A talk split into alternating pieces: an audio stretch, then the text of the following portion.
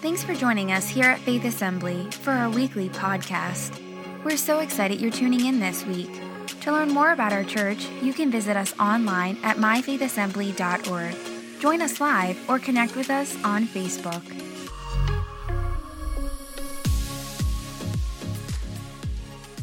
Somebody make some noise if you believe he is worthy of all glory, honor, power, praise, dominion. It all belongs to our God. Welcome to church. Good to see you this morning. Um, Isaiah chapter 6, we are in this series called Echo Holy, and um, we realize uh, the uh, Christmas um, angels become significant this time of year. They're significant to Christmas because they announce the arrival. Mary, uh, uh, the angel came to Mary. The angel gave uh, warning to Joseph. The angels appeared to the shepherds in uh, Bethlehem. They're uh, a part of this season, and but they're not just part of the season.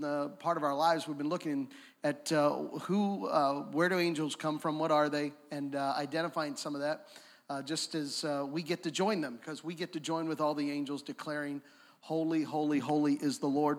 And uh, I hope you'll do that with us on Christmas Eve, as Pastor Mike said 10, 12, 2, 4. Hope you'll come uh, pick one of those, bring somebody with you, invite a family, invite neighbors. If they don't have a church, um, sincerely, if they have a church, don't take them from their church to bring them to this church. Um, uh, if, they, uh, if they don't have a church, though, invite them and uh, invite them to come and worship with us. Well, in uh, Isaiah chapter 6, uh, I want to look, there's a specific angel that is identified in Isaiah chapter 6. Isaiah the prophet is writing and um, he's describing the beginning of his ministry, has an encounter with God, uh, an encounter in the presence of God, and there's a specific angel that is attending um, in the presence of the Lord. I, I want to look at Isaiah chapter 6. Why don't you stand with me as uh, we read these uh, eight verses, I believe in Isaiah chapter 6. Sound good? Y'all here? they weren't here in the first service. I shouldn't say that because you'll tell them I said that. Don't do it, Dennis. It was a good service, it was just hard. And I got to be honest with you, it's just easier to preach when people are leaning in and into. I'm just telling you. I mean, this isn't like help the preacher moment, but there are some tips. Help the preacher, y'all. Help the preacher. So, uh, um, anyway, here we go. First, uh, uh, Isaiah chapter 6, first verse. It says this It was the year that King Uzziah died that I saw the Lord. He was sitting on a lofty throne, and the train of his robe filled the temple. Attending him were mighty seraphim, each having six wings. With two wings they covered their faces, with two they covered their feet, and with two they flew. They were calling out to each other. Holy, holy, holy is the Lord of heaven's armies. The whole earth is filled with his glory. Their voices shook the temple to its foundations, and the entire building was filled with smoke.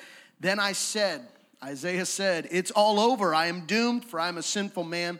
I have filthy lips, and I live among a people with filthy lips. Yet I have seen the King, the Lord of heaven's armies. Then one of the seraphim blew, flew to me with a burning coal he had taken from the altar with a pair of tongs. He touched my lips with the coal and said, See, this coal has touched your lips. Now your guilt is removed and your sins are forgiven. Then I heard the Lord asking, Whom shall I send as a messenger to this people? Who will go for us? And Isaiah said, Here I am, send me. God, I pray that we would have the posture today, that we would see you in your glory. And God, that we would respond in the way that only we can to say, Here I am, send me. Uh, Lord, that uh, your work be done. Let us see you high and lifted up. We pray in Jesus' name. If you agree with that today, would you say amen? amen. You may be seated. Um, I want to uh, share just from this title today uh, Give Me Coal for Christmas. You may have thought it's not a good thing to have. I don't know if it's on your list, if it's something that you would put on the list, because I understand, uh, you know, when our kids were little, we told them that's all they were going to get. And, um, but the older I get, how many know sometimes uh, uh, you start wanting the things you didn't think you would want as much. Um, uh, you, you didn't want clothes to be on your list. When I was a kid, I wanted all to be toys, right? That's then you get older, you become a teenager, and then all the kids have on their clothes. That's just what they want. Uh, things change. Um, I, I want to talk about the coal from the altar, that uh, the coal would touch our lips. There's a seraphim. He, he is a specific angel. There's a specific angel. There's a group of them that are attending the throne of God. And uh, before we look at the specific role of the angel, I want to emphasize the throne, the place they are, and the one who they are attending. Um, and the reason we want to do that is because we don't worship angels. Uh, angels minister we, we want to look at their role but we don't worship angels. We don't we don't pray to angels. We don't pray to saints. We don't pray to anybody other than jesus christ. Uh, there's one mediator the bible says between god and man. Um, and so we don't elevate angels, we just recognize uh, and want to recognize just the, uh, the role because we live in a spiritual world. We, uh, we are. Uh, um, uh, live in a world that we are spiritual beings in a natural body, but we have a spirit and that spirit that is in us will live forever and so we are spiritual beings there's there's a spiritual world that's beyond our understanding and comprehension and angels are a part of that, and we're going to take a look. But let me just identify here's the, the place that Isaiah comes. He sees the Lord high and lifted up, and the train of his robe fills the temple. There is this, this recognition of a throne. And, and I want you to see today that the description is that, the, that here is God seated on a throne that is lofty. God is on a throne that is higher than any other throne. He is at the highest place and the highest point of our worship. The significance of that throne is that there's no other authority, no other, uh, no other final word than who God is, the Word of God. It is significant. He's higher than anything you walk through. How many know today that He's higher than your pain? He's higher than your grief. He's higher than whatever you walk through. Because He's Lord, uh, because He sits at a high throne, everything else is secondary to the glory of our God everything we walk through and experience in life. And here's the question I got to ask you is, is the, the, the throne that you allow God to sit on, is it too close to the other things in your life? The throne that God sits on in our life should be high and lofty above everything else. So it's become so high that it becomes the vantage point from which you look and direct everything else. Uh, the lower it is, it just becomes part of everything else. But God doesn't want to become part of everything else. He wants to be high and exalted in your life so that He can give direction to everything else in your life. Somebody say, Amen, if that makes sense. But if the throne that you put him on is so low, then it becomes no vantage point. It just becomes part of everything else. But the higher he is in your life, the priority that he has in your life. He sits at a higher place. And when you allow God to sit at the high point of your life, he's able to direct everything else that takes place. If you've ever watched the, a marching band, the, the directors get on something high. And, in fact, they, they, they get as high as they can. I've even seen that at, at uh, some practices, they've got some scaffolding that goes even higher than usual because they're looking and directing and able to see the parts and the pieces that God would be at a high point in our life. He is to be on a lofty throne. He is, whether you put him on the right throne or not. He already is. But in our hearts, do we allow him to be at the highest place? He, he comes in, and Isaiah recognizes that he is at a high and lofty place. The other thing we see is that the train of his robe fills the temple. Significance of the train, it's, it's the, the, the wedding dress. It has the long train that follows. And he's making a point that his, his, the train of his robe, what surrounds him, fills the temple. He is at a high place of praise, and everything he is fills the place. This is significant because God never comes halfway into our lives. Perry Wingrove, who was a great brother in this house, went to be with Jesus. Uh, Perry, uh, telling the story of, of, when he got saved, he said, I said to the Lord on that night, uh, if, if, I'm gonna, if you're gonna save me, if you're real, then come all the way in. And uh, that same night, he was filled with the power of the Holy Spirit. He, he had a life transformed. And I just recognize, and we know this, that all of his glory, there is no halfway with God. God didn't save you halfway. He didn't redeem you halfway. His whole, everything that he is, all that he is comes the Bible says in Colossians 1:19 uh, for God in all his fullness was pleased to live in Christ. How much of God dwelt inside of Christ? All of it, fullness.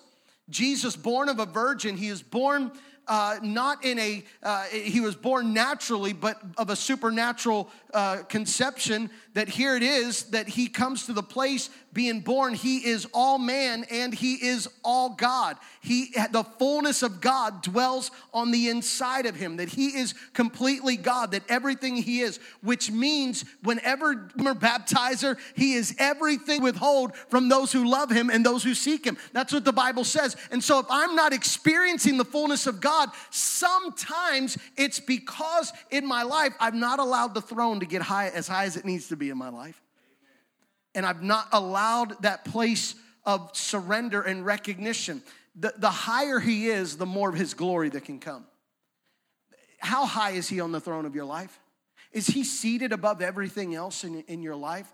Or is he just a part and among? You might even say, well, he's in the middle of my job, my family, and all of this stuff. That's fine. He, he's a part of.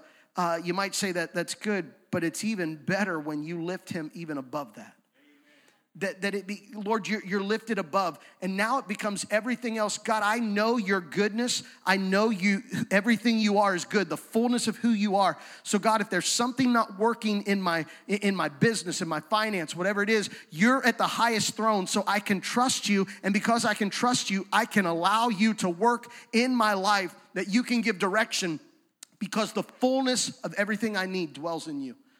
That when I know the glory of God, that his presence becomes the, the, the awareness of his presence that I become knowing that all that I need is in Christ. He is seated above all things and he is complete in himself. The word that we use for this is sovereign. Sovereign means that he is supreme ruler. And if he's sovereign, I come to a place of worship and I know that in him all fullness dwells. And when I recognize God in that kind of glory and in that kind of light, how many know that everything else becomes like nothing?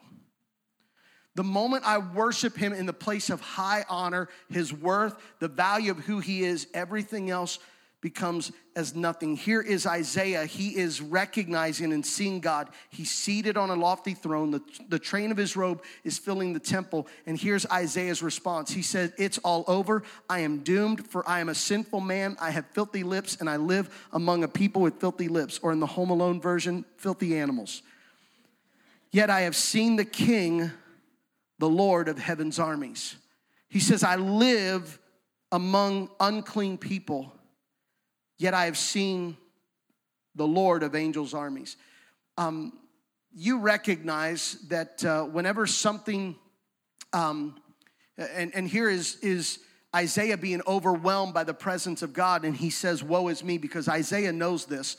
Isaiah knows that no one can see the, the face of God and live. Scripture makes it clear. Moses, even wanting to see the glory of God, and God knowing and saying to Moses, You can't contain it. You can't hold it. You can't see it all. But you, I'll stay along this rock and I'll pass by. And when I pass by, you can see. And basically, God said, You can see the back of me because you can't contain all of me. You, it, would, it, it, would, it would overwhelm. It would, it, it would, because I'm completely holy and we are not.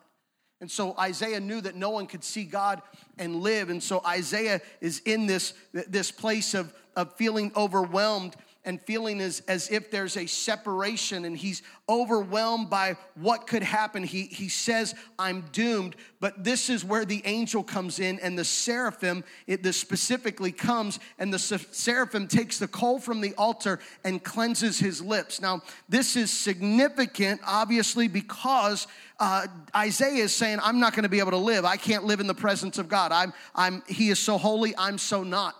But the goodness of God is that he takes from the altar, he takes what is pure and holy and touches Isaiah and makes him clean. Now, how many know in the natural that's not how it works?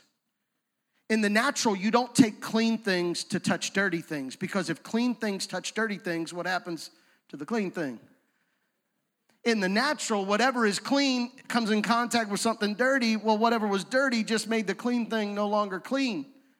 But this is how holy and how set apart God is that his clean can touch the unclean and make the clean clean. It is such a supernatural. He works in, in total. That's how that's how uh, how high his his authority, his rule, because he's not held to the natural things in life. He is above. He's set apart, and so it's important to recognize that God is not held to the circumstances of your current situation because He is of a throne and a kingdom and a glory that far exceeds anything that you've ever experienced in your life that he works greater. Here is Isaiah, and he says, Woe is me, as seraphim comes, and this specific angel comes, uh, and, he's a the, the seraphim is a specific angel that is has close proximity to the throne room of heaven. And uh, all, the, the sense of the seraphim is that there's role, or their role, there's there's more than just one. Their role is to guard the throne room of heaven. They're, they operate in protection. They're,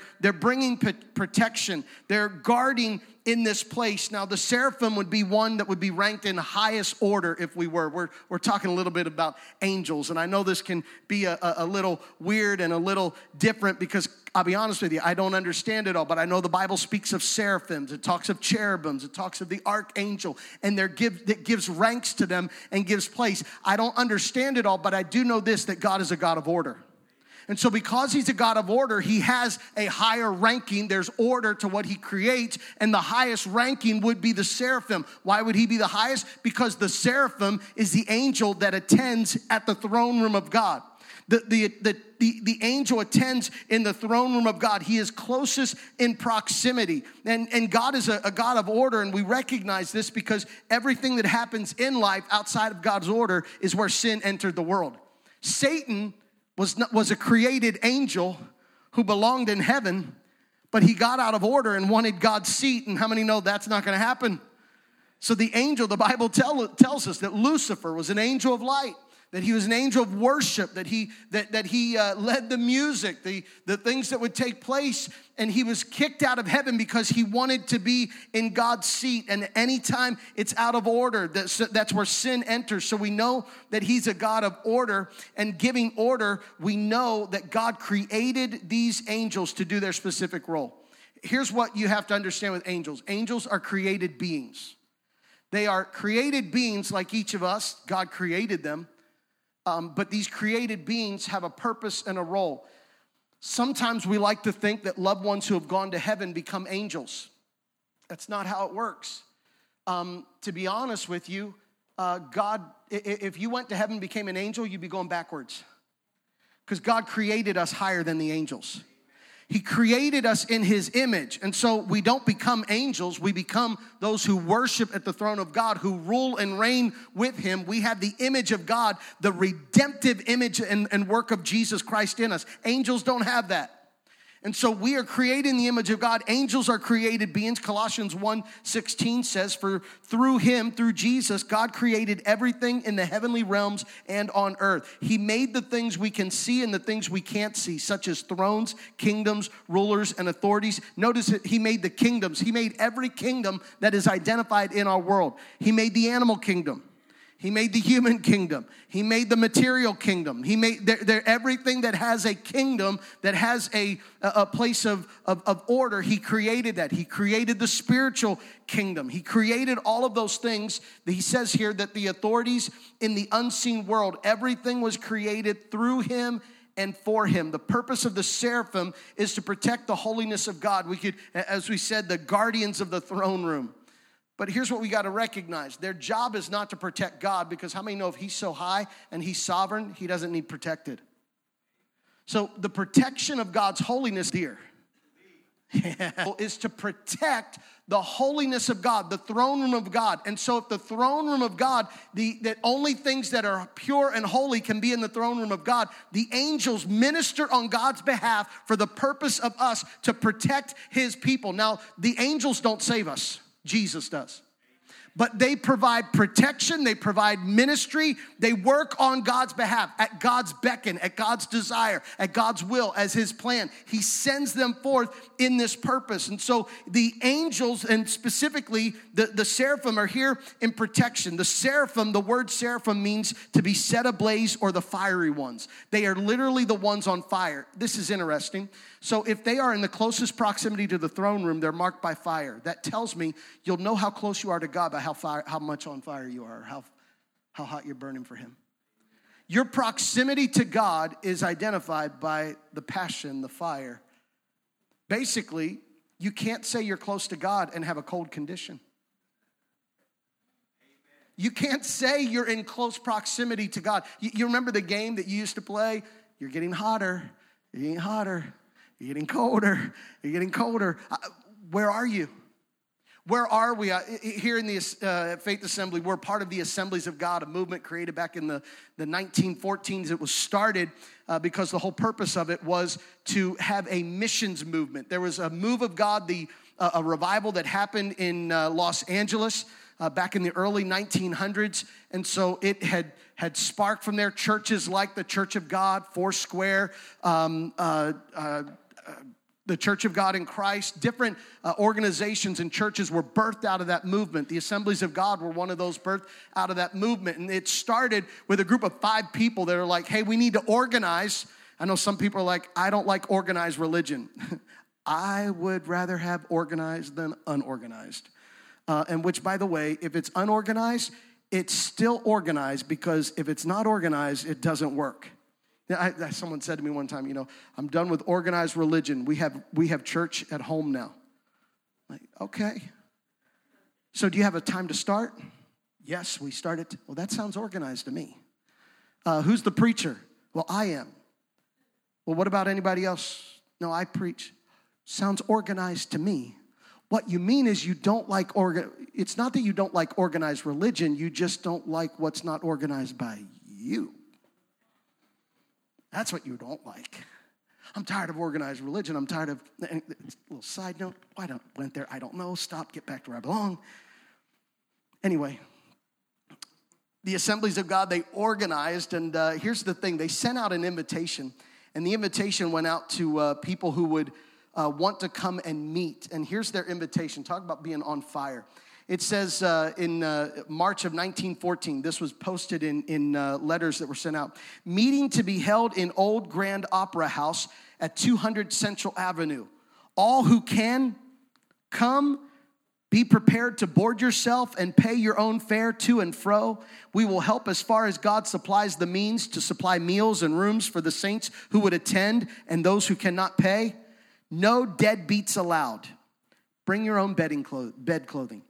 They literally put in the invitation for people to come to gather. No dead beats allowed. We, we, if, you, if you're going to come, you can't just come in a casual, in a nominal. It's, it's to be on fire. Here is Isaiah, and he's figuring he's, he's dead. He's a deadbeat. He sees the glory of God. He has nothing in himself that he can do. But here's where the angel steps in and takes the coal from the altar and touches his lips and brings protection. He gives protection to Isaiah because without the cleansing of God, he would have been left and empty and would have been would have been a, a goner. But god has made provision. The coal represents what is holy and perfect. And how many know the coal represents the blood of jesus christ that was poured out for you and i? It was the place that it had brought surrender that it brought sanctification that it brought healing into our midst that jesus on the cross that he is the one. Now it's not just the coal from the altar. The very one who is god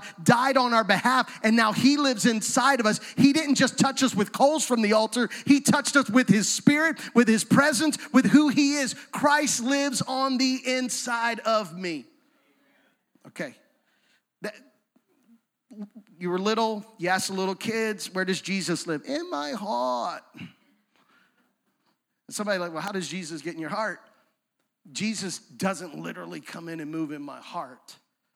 But there is this, he takes the heart of clay or the heart of stone and gives me a heart of clay. He renews, and now the Spirit of God dwells on the inside of me. Now I live in the fullness of who Jesus Christ is. The same God who is Jesus, who walked on the earth, who was born of a virgin.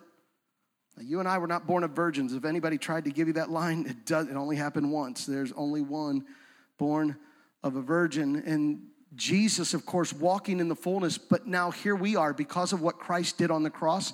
Now we can walk in the fullness of who he is, the fullness of, of, his, of his promise. And the angels give provision, protection. They help, they become the agents that work on our behalf. The angel brought provision to Isaiah because that's the job of the angel. That's what their job is. The Bible says in Hebrews chapter 1 verse 14, therefore angels are only servants, spirits sent to care for people who inherit salvation. The role of the angels is to is to look after, to bring care. They provide give us direction. You say God sends angels on our behalf. It was a a while ago, uh, well, was so long ago, we had a minivan. The kids were in a minivan. We were traveling the DC Beltway. How many know that's a zoo? We're on the DC Beltway. While we're in one of the middle lanes, my back tire on the driver's side goes out. I've got to take have control and by the grace of God there was a lane open for me to get to the side of the road. But if you've ever been at the beltway, there's not a lot of room between the side of the road or the shoulder and to fix the tire that's right on the end. I've got three kids, two in a car seat. What in the world? This is a madhouse. How's this gonna happen? I, I get out of my car and I'm, I'm thinking everything I've got to do in process and how quick I've got to do this. Before I could get out of my car, there's a truck behind me and a man lifting out of the back of his truck a jack. I don't mean like the jack I mean, like the garage jack, like he's lifting it out of the back of his car. He says, Looks like you could use some help. I said, Yes. He, of course, goes through. He, I just stand back and watch. He jacks the thing up. He has it off in no time. It's completely done. I said, Can I pay you? What can I give you? He said. Nah. He said, You don't need to owe me anything. Uh, he said, You're good. Just get back in your car, be careful, and get going. He gets back in his car, puts the jack in his bed of his truck, pulls off. We sit there, not for long. It's a busy, crazy road, but the rest rest of the way home from DC, all we asked was, Was that an angel? Now you might say, No, that was just coincidence. Oh, just coincidence that at just the right time, a truck pulls behind me and he's helping. Not just a nice, uh, gesturely man who wants to help, he's got a full garage jack in the back of his truck. I mean, it sounds to me that God gives protection. And you'd say, well, then why doesn't God do it all the time? I don't know. If I could figure God out, I'd love to. The only problem is the moment I did, I'd formulate him, figure him out, and I no longer need him. No, I'd be at a place where I got all this. I've got this figured out. And the more we try to figure God out, the more we miss it. No, He's on a lofty throne and His fullness it dwells in Him. I don't understand and I don't know Him. And you know what? God doesn't give me everything because He knows I can't contain it. If God would tell me everything I wanted to know, I wouldn't be able to handle it. How many of you have ever had somebody tell you something, you're like, man, I wish I wouldn't have known that? I mean, we can't even keep our cool with politics and we want to know what God knows? You can't handle that. I wonder if it's even God's protection that keeps us at moments when things we wish would go didn't go the way we want. I wonder if God just knows how to look out for us because He knows what you and I can and cannot handle. My kids were on, on vacation one year, and early on, you know, living on a youth pastor salary, doing what you can. We take the kids to the beach, and, and I had that moment. I had it all planned out. We've got money to do this, and we are having fun at the beach. While I'm at the beach, I remember, you know, you should have been like, Jason, you need to plan better. Listen, I was young, trying to figure it out and I was still not catching on to my insurance that would be paid on a quarterly basis. I had everything accounted for, but I did not account for the insurance being due next month. Ah! I remember that night laying in bed in the hotel, not sleeping, because my kids were on vacation, we're having a good time, but I couldn't sleep. You know why? Because I knew what they didn't know. Do you know what I didn't do? I didn't say to the kids, now, kids, I want you to gather around. You're having fun, but you really shouldn't because I can't afford this. now, here's what I know that doesn't, that doesn't parallel because my God can afford everything. But you understand, in protection for my kids, the father did not reveal what they did not know, not because it wasn't something that he was withholding, it was they can't handle this. If I would have told the kids, guys, you can't really have fun, you can't really enjoy this because you don't, How many know the father in me kept playing in the beach, saying, Oh God, I don't know how this is gonna work. And I gotta be honest with you, I still don't know how it worked. It did. But I do remember not being able to sleep that night while my kids were laughing and jumping on the bed. And I do remember laying in bed thinking, oh God, this must be what it's like to have the heart of a father when all you do is look out for your children. This must be what it's like when you carry the weight of the world because you love your kids so much. And so, in that moment when I couldn't sleep, all I did was listen to my kids laugh and try to remind myself no, I serve a God who looks out for me and he carried the weight of the world and took sin upon himself because he loves me that much. I wonder when you don't know what you wish you knew from God, maybe instead of saying, God, where are you? God, I know you're at a high and lofty throne and all glory fills you. And so I don't need to know what you know because whatever I know, you're looking out for me. That you've got this and I can allow myself, he's looking out, and here it comes down to ultimately this Do you know that God loves you? Do you know that you can trust him? Because I had to learn that night in a hotel bed. It didn't happen overnight. I still didn't sleep good that night. I mean, and quite honestly, it was the worst vacation of my life. I didn't have a good time well, if it was more spiritual, if I would have been more in tune, sorry, I was still growing up. I was still growing up in this faith journey of how to trust God. And I also did grow up in learning how to figure out the quarterly payments on the insurance and how that works too. That's part of the process, right? But there's a growing up, and, and in this growing up, here's what God does His angels minister on our behalf to protect us and to keep us and to help us in this journey. Anybody still growing up in this faith? God, I don't understand. I don't know. But when I come in, no, He is on a lofty throne.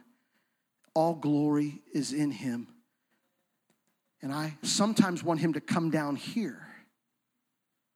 The danger with that is then I want God on the level that I can understand and know so that I can worship according to my own desire.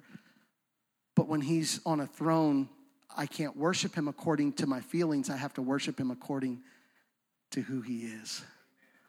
I've got to worship him according to his, his role, who he is in my life. God sends his angels to give charge. Here's, here's um, the, the work of God provides protection.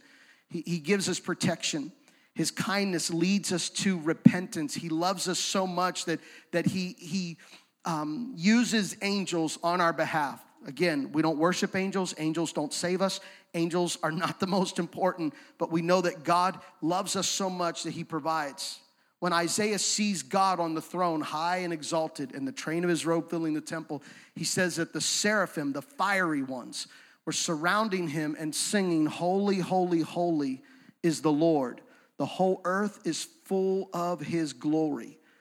I want you to know today there's going to be a moment that every knee will bow and every tongue will confess that Jesus Christ is Lord. The whole earth. So listen, what did the angels sing? Holy, holy, holy. The whole earth is full of his glory. You see, they could sing that song because they were surrounding the throne that was where? High and lofty. When you're at a vantage point that is high and lofty, how many know you can see a lot? So the angels are seated with the one who is before time and who will be after time, the Alpha, the Omega, the beginning, and the end. They are with the one who sees all things, which means they, they do too. They see in this in this this span of what's happening. So the angels are singing from a place of what they see. The whole earth is filled with the glory of the Lord. How many know I can sing the whole earth is filled with the glory of the Lord, but I'm not seeing it yet? If the whole earth were filled with the glory of the Lord, Target would not have a 50% increase in shoplifting right now. There's obviously not the increase or the glory of the Lord is not filling the earth because if so, people would not do that stuff. And there is an increase of that, and it, it's sickening. It bothers me um, because we have just conditioned ourselves to the point that everybody owes me something And so now we've conditioned so well that if I don't get it, there's people that are now like, well, I'll just go get it myself. I mean, how do you have an increase of 50% of shoplifting? Because we become a culture and a society conditioned everybody giving us everything and not having to work, not having to have responsibility, not having to. Uh, someone's like, don't be political. That's not political, that's Bible. It's Bible. And so we've been so conditioned now to where then because it's my right to have whatever I want whenever I want it, because it's my right. Therefore, because it's my right, if you don't give me, then I have the right to take it from you. And now we justify because we have lost sight of the one who is high and lofty. I hope I didn't offend anybody. It's too close to Christmas. I don't want to offend anyone. But we we we we condition ourselves in this this place. If the whole earth was filled with God's glory, we wouldn't have people taking advantage of other people. We wouldn't have things going on the way that we live in a how many know we just live in a broken world? And so I don't see the fullness of the glory of God filling the earth right now, but here by faith I know it will one day. Because here's what the Bible says in Habakkuk. This is not written by an angel that is at the top seeing everything. This is written by a prophet who is seeing in the spirit. And in Habakkuk chapter 2, verse 12, it says this What sorrow awaits you who build cities with money gained through murder and corruption? Has not the Lord of heaven's armies promised that the wealth of nations will turn to ashes? They work so hard, but all in vain. And here, what's the what's the, the point that they can say it's all in vain? Here's why. For as the waters fill the sea, the earth will be filled with an awareness of the glory of the Lord. Right now, the earth is filled with the glory of God. But there will be a day where everyone will be aware of the glory of God. I don't know how that event's going to happen. I believe it has to do with the rapture of the church and the end times and how God works all things together when that, you know, Armageddon, everything comes to a place. How many know there's going to be a moment you can't deny, surely this is the hand of God, and all the earth will see the glory of the Lord.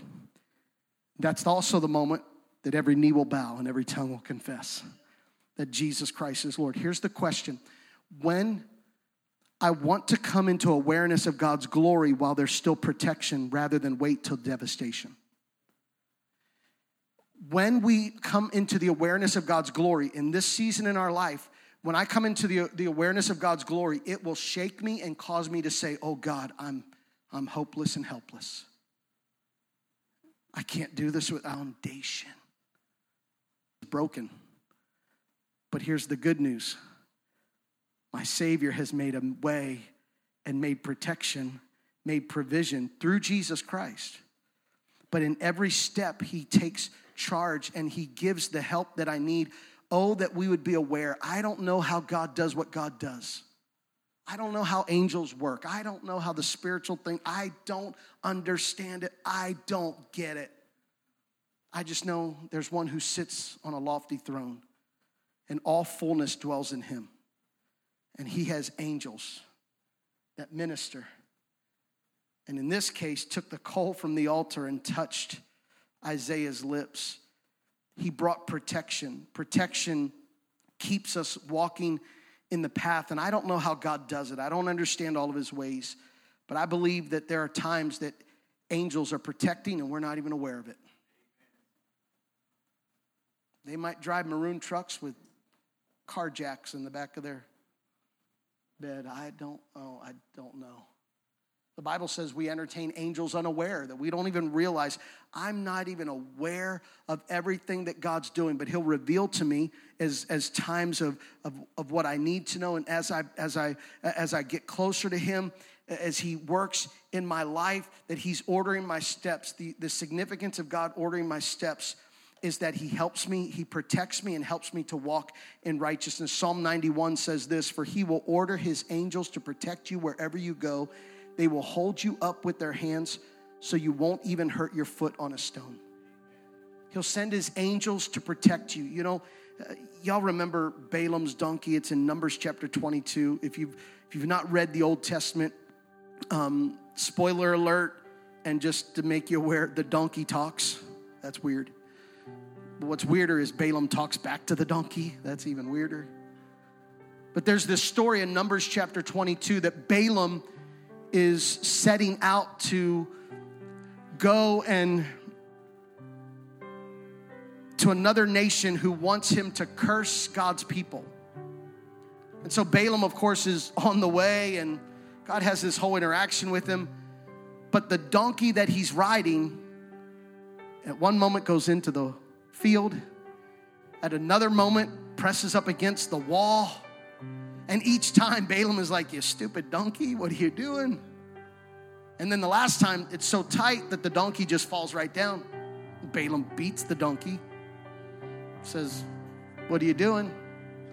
And then Balaam's Balaam's donkey talks. That's weird. But it was after that that Balaam's eyes are open and he saw the angel of the Lord. So, in essence, what this is recognized, there's more to it. But the donkey saw what Balaam couldn't see. I don't know if that how that all plays out, but here's what I'm saying. When things don't go the way we think, when things aren't happening the way we like, when we don't get the promotion we want, when we didn't get the stuff we asked for, when we don't doesn't happen the way we want it, could it be that there's a God? Well, I know there is. But could it be that He's sending angels and He's working on our behalf and He knows the right time, the right place, the right moment because He's on a lofty throne and all fullness dwells in Him? And seraphim surround him, and he says he sent ministering angels. So rather than being caught up in the disappointment, God, why not? Could it be because he wants you to keep laughing on your vacation?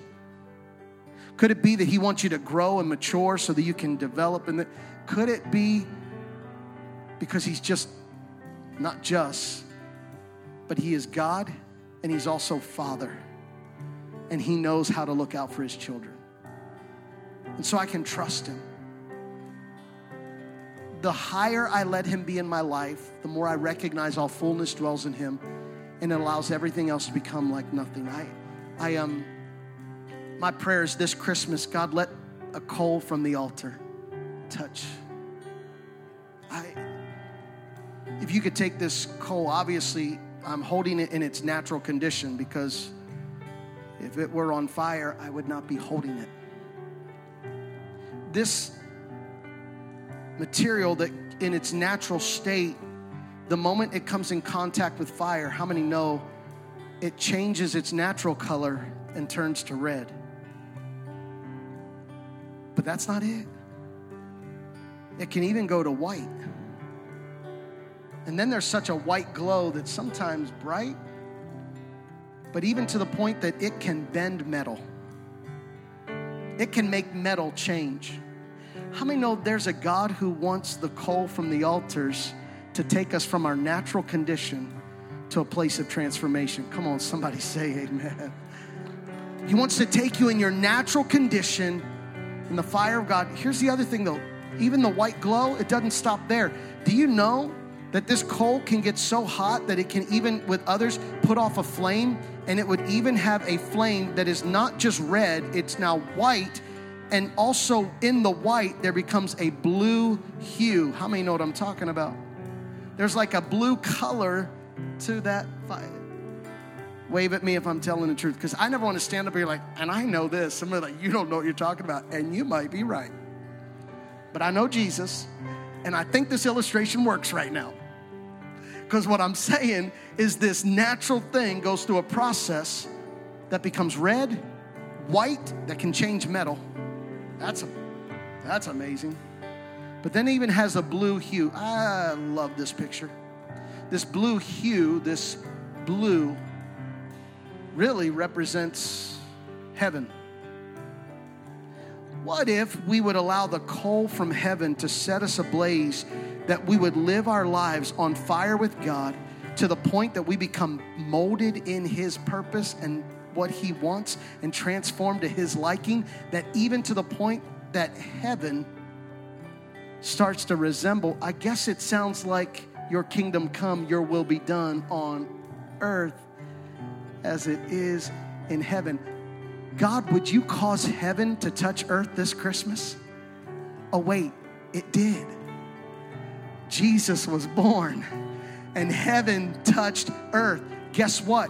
It wasn't the last time the heavens opened for something to leave heaven and touch earth. On the day of Pentecost, the heavens opened and tongues, what was fire, fell upon them, transforming an entire, not just a city, but a whole people and our history completely transformed. Oh God, would you cause the coal from heaven to touch your people, that heaven would touch earth this Christmas? Let there be a fire of God that we would burn. God, give us coal this Christmas. Christmas. Let the coals of heaven come and transform. And I, I want to ask you today are you hot? Hotter, hotter, colder, colder. And could it be that you've forgotten that your God sits on a lofty throne and you're trying to pull him down here to where it all makes sense? Come on, am I, am I talking to anybody this morning? Could it be that you're getting colder because you forgot that your God is on a lofty throne? And if He's on a lofty throne, then He doesn't have nothing compares to Him. Nothing even comes close. Nothing I desire comes close to Him, and nothing that disappoints me comes close to Him we think of worship and we're like, he's so high. So I'm not just making, because if we're being honest, the stuff that dis, it gets our attention, it gets our affection, your emotions are all wrapped up. So everything that should be wrapped up around the one who is high and lofty, you've allowed to be brought down and wrapped up around your, your anxiety, your worry, your stress, your concern. Come on, am I talking to anybody? You're worshiping that because you forgot not only is your God higher than anything you can desire, but He's also higher than anything that can frustrate, disappoint, because there is nothing that can separate you from the love of God. Can I just say this? He is greater than your grief. He's greater than your depression. He's greater than your anxiety. He's greater than your fear. He's greater than anything. He is on a lofty throne, so don't bring him on a lower one. All right, that's all I have to say about that. I hope that makes sense to you this morning. Sometimes you preach, it's like, man, I want it to hit like this, and I don't have any idea how it's hitting. I just hope Holy Spirit speaking to your heart and say, God, I want you to be on the loft. Uh, I want to see you in your glory, a throne high and exalted. Would you stand with me? We're going to sing this song that we sang earlier and just the chorus of it, and we're going to dismiss here shortly, but can you just take this moment right now with every head bowed and every eye closed and just in this time of worship, would you, whatever would consume you, whatever would concern you, would you allow your God, and if you don't know him, today's your day to know him. Would you allow your God to be seated at the highest throne, the place of worship?